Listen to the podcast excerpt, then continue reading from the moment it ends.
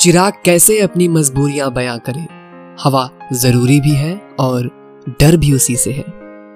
नमस्कार दोस्तों, स्वागत है आपका एक बार फिर से आपके favourite storytelling podcast FM down down में। मैं आपका दोस्त अमन सिंह, लेकर के आ गया हूँ एक बार फिर से नई कहानी। मैं सबसे पहले थैंक यू करना चाहूँगा हमारे स्पॉन्सर्स का, जिन्होंने इस एपिसोड को स्पॉन्सर किया। तो सुनिए आगे की कहानी। आज की कहानी का नाम है मुखौटा।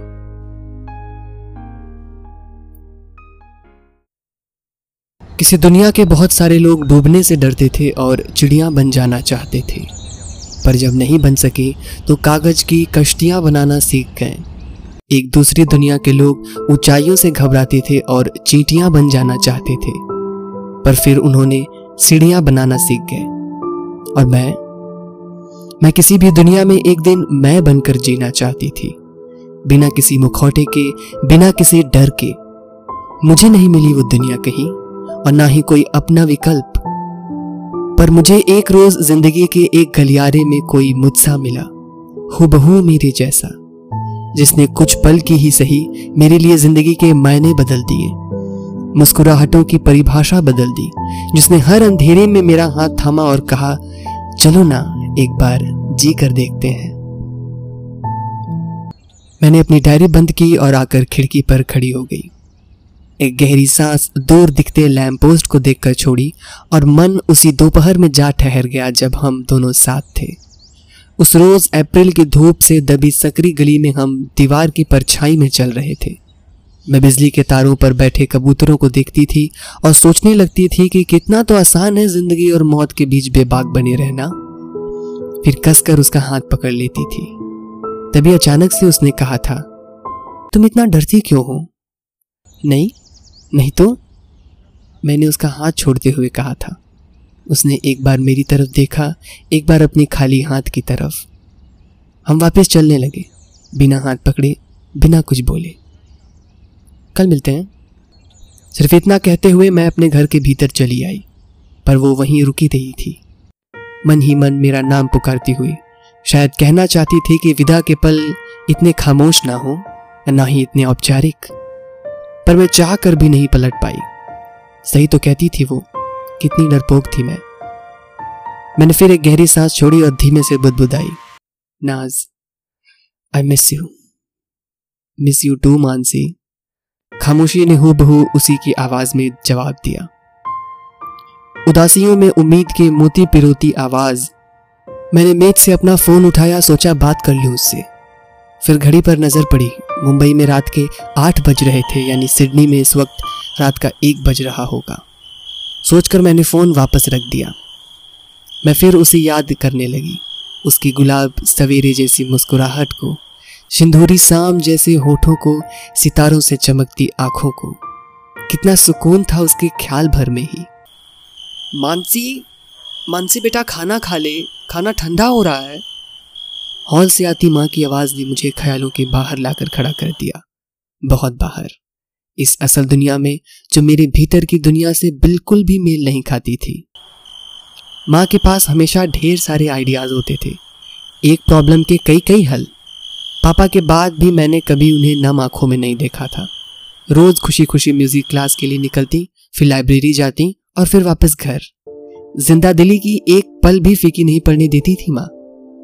एक ही ज़िंदगी है मन्नू, दूसरों के लिए जीकर बिता दी तो दूसरी कहाँ मिलेगी? माँ अक्सर मुझसे कहा करती थी और मैं झुका लिया करती थी अपनी नज़रें। कई बार ख्याल आया कि माँ को सब बता दूँ। बता दूँ कि मैं मैं क्या? नहीं मिलते थे मुझे वो शब्द जो मेरा मन, मेरा पूरा वजूद समेट सके, बिना जरा भी फेर बदल के। आज जब मैं खाने के टेबल पर गई तो माँ के चेहरे पे एक खास मुस्कुराहट थी। पूरा हॉल एक जानी पहचानी खुशबू से महक रहा था।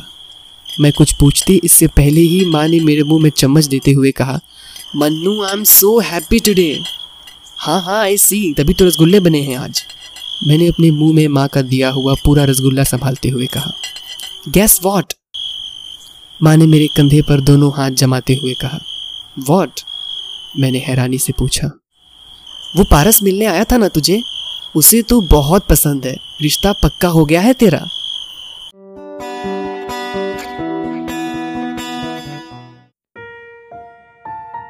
भारत देश का इतिहास और परंपरा अपने आप में ही अनूठा है। अपने घर को सजाइए भारत की सभ्यता से जुड़ी चीज़ों से। इंडियन हाथी के इंस्टाग्राम स्टोर पे आपको मिलेंगे खूबसूरत पेंटिंग्स मूर्तियाँ और भारतीय सभ्यता से जुड़ी हुई एक अलग ही अनूठी सी झलक।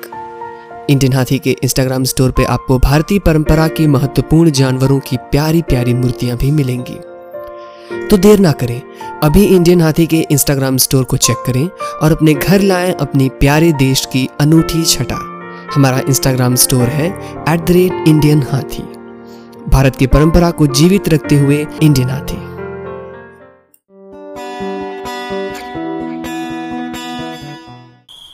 माँ के चेहरे पे हँसी शहर गई थी और मेरे चेहरे पे एक घुटन, एक कसमसाहट अगले हफ़्ते सगाई के लिए बोल रहे हैं।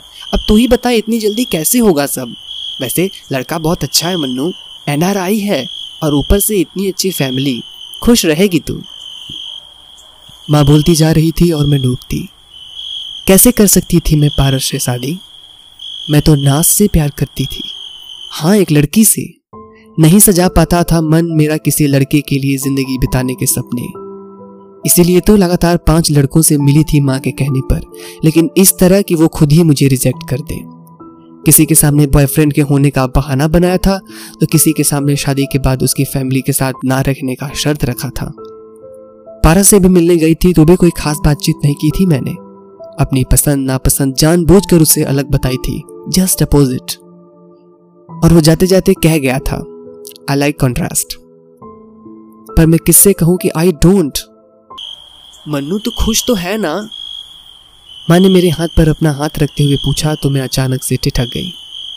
हाँ माँ आई आई एम हैप्पी मैंने एक झूठी मुस्कुराहट चेहरे पर चस्पा करते हुए कहा मनु देख बेटा, मैंने पहले भी कहा था, अब दोबारा कह रही हूँ। तुझे पारस नहीं पसंद तो तू बता सकती है। तेरी शादी वहीं होगी जहाँ तू चाहेगी। मैं ऐसा कोई डिसीज़न नहीं लूँगी जिससे तू खुश ना हो।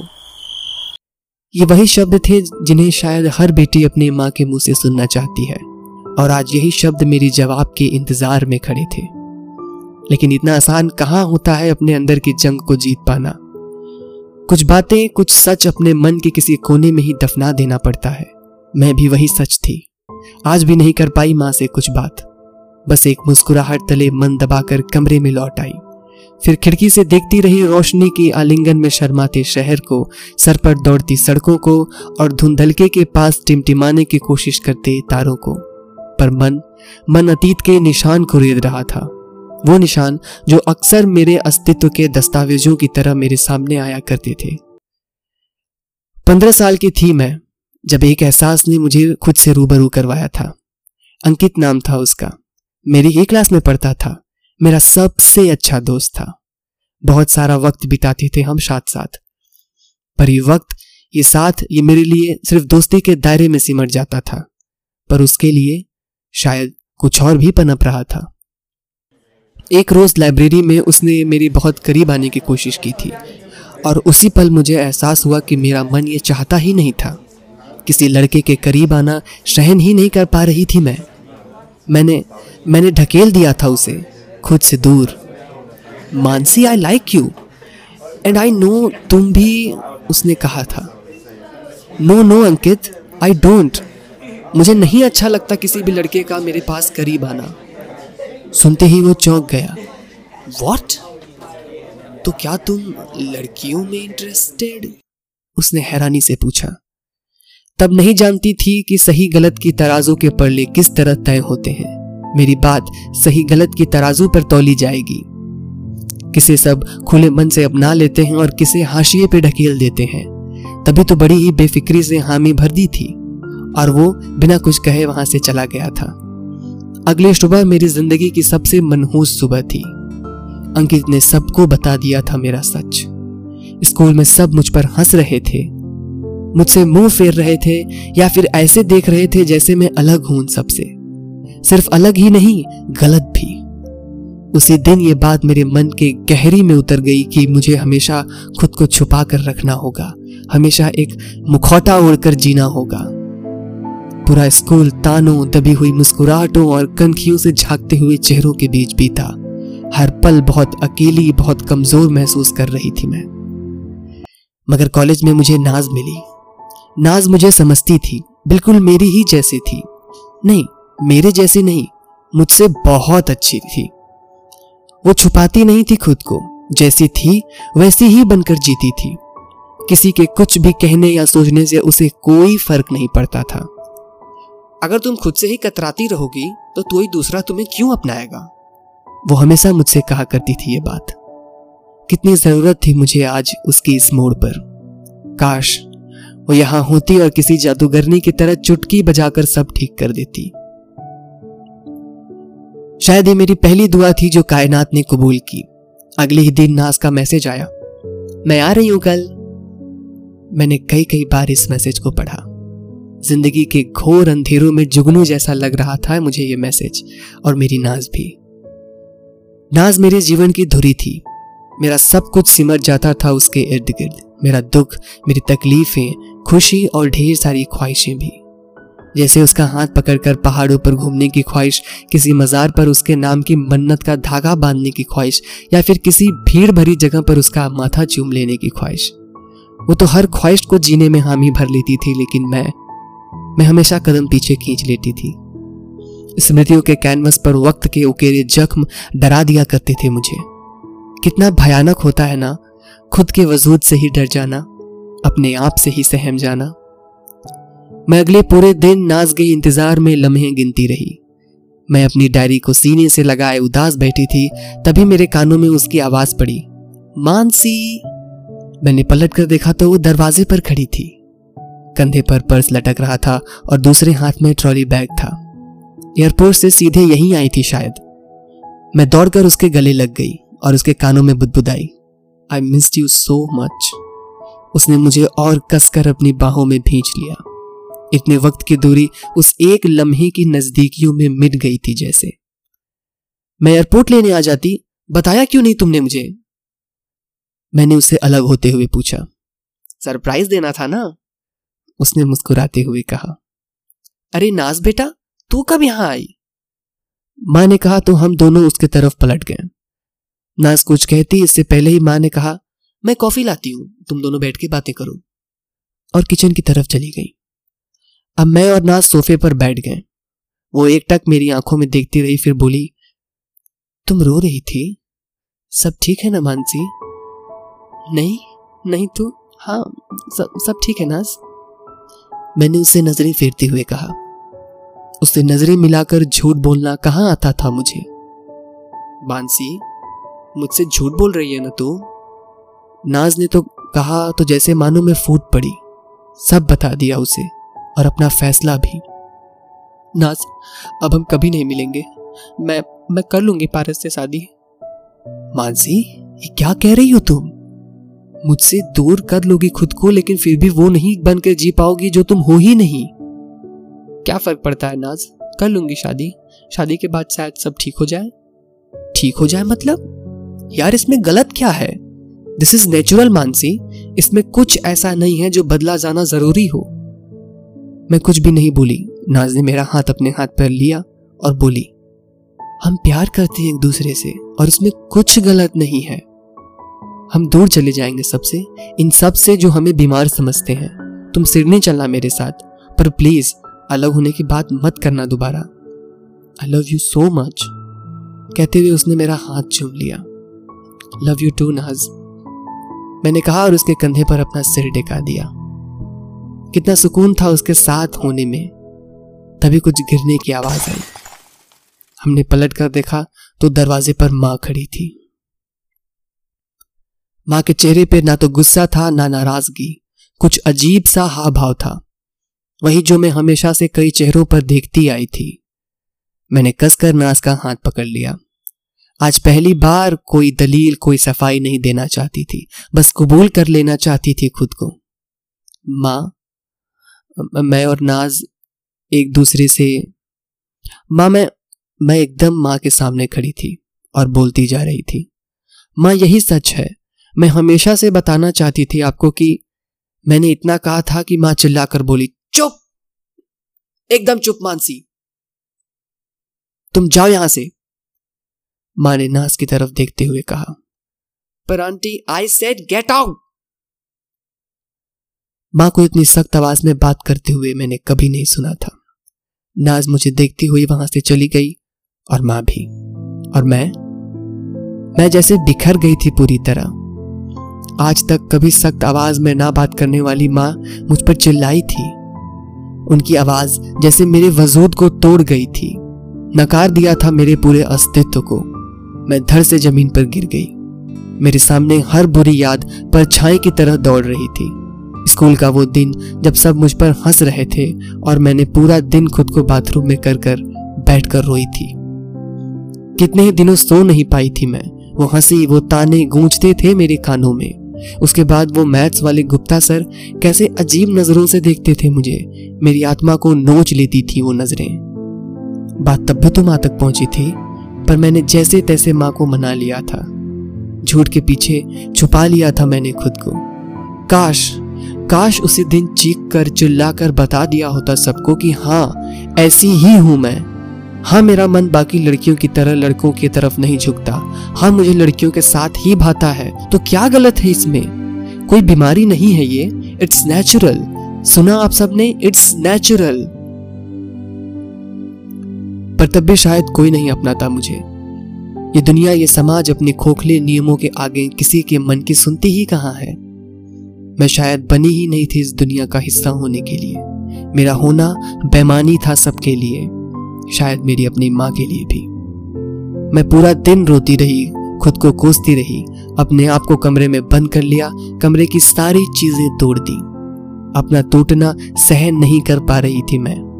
नज लगातार मुझे फ़ोन कर रही थी, शायद जानती थी मेरा हालत। लेकिन मैंने कोई जवाब नहीं दिया। उसके इस मैसेज का भी नहीं। हम लड़ेंगे Mansi. Everything will be fine पढ़ते मैंने फ़ोन को फर्श पर फेंक दिया। नहीं लड़ पा रही थी मैं उस भाव से जो आज माँ के चेहरे पर मैंने देखा। मैंने टूटे हुए फुलदान का एक टुकड़ा उठाया और अपनी कलाई काट ली। कुछ पल फर्श पर बहते हुए खून को देखती रही, फिर आँखों के आगे अंधेरा छाने लगा। शायद ज़िंदगी और मौत की पक्की दोस्ती है। तभी तो जब ज़िंदगी अपनाने से इनकार करती है, तब मौत भी पना नहीं देती। मुझे भी नहीं मिली थी पना आँखें खुली तो मैंने खुद को हॉस्पिटल की बेड पर पाया। कलाई पर पट्टी बंधी थी और कुछ मशीनें मेरे बेजान जिस्म में साँसें फूंक रही थी। मैंने चारों तरफ़ नज़रें दौड़ाई, कोई नहीं था आसपास। मैं हवा से झूमते हरे रंग के पर्दों को देखने लगी। कितना उदास लग रहा था मुझे यह हरा रंग। और कितना बोझिल था ये चुप्पी। इस गहरे मौन के बाद मेरा मन भी ठहर गया था। अब मैं कुछ भी नहीं सोच रही थी, ना सच, ना झूठ, ना नफरत और ना ही प्यार। जैसे ज़िंदा होकर अपने लिए खत्म हो गई थी मैं, लेकिन फिर नाज का चेहरा मेरी आँखों में तैरने लगा। उसकी मुस्कुराहट, उसका मुझे संभालना और उसका वो चेहरा जब माँ ने उसे चले जाने को कहा, उस पल भी कोई गुस्सा, कोई शिकायत नहीं था उसके चेहरे पर, सिर्फ़ मेरी फ़िक्र थी। क्या इतना सब कुछ काफ़ी नहीं था एक प्यार से रिश्ते के लिए? प्यार की परिभाषा के लिए? सोचते सोचते मेरे गालों पर दो आँसू आल उड़के। तभी कमरे का दरवाज़ा खुला। मैंने मुश्किल से उसकी तरफ़ देखा। माँ थी दरवाजे पर और उसके साथ नाज भी।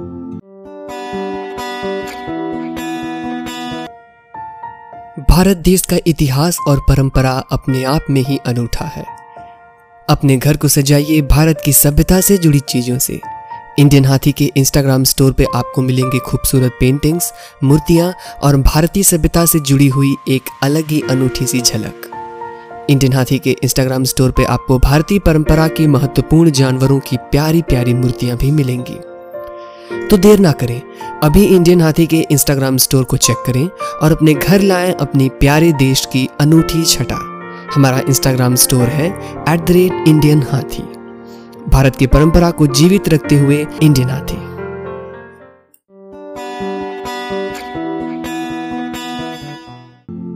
मैंने दोनों से नज़रें फेर ली। माँ से नाराज़ थी, बहुत नाराज़। और अपनी इस बुजदिली के बाद नाज से भला कैसी नज़रें मिला पाती? वो मुझे हमेशा जिंदगियों से भरना चाहती थी, ऐसी कायरता से नहीं। मैं चुपचाप माँ का हाथ थामे बैठ गई। तभी नाज मेरे सिरहाने पे आई और उसने मेरा माथा चूम लिया माँ के सामने। मैं थोड़ा हचकचा गई, पर वो हमेशा की तरह कितनी बेफिक्र थी वो खुद को ज़ाहिर करने में। मैंने कनखियों से माँ की तरफ़ देखा, वो एकदम सहज थी।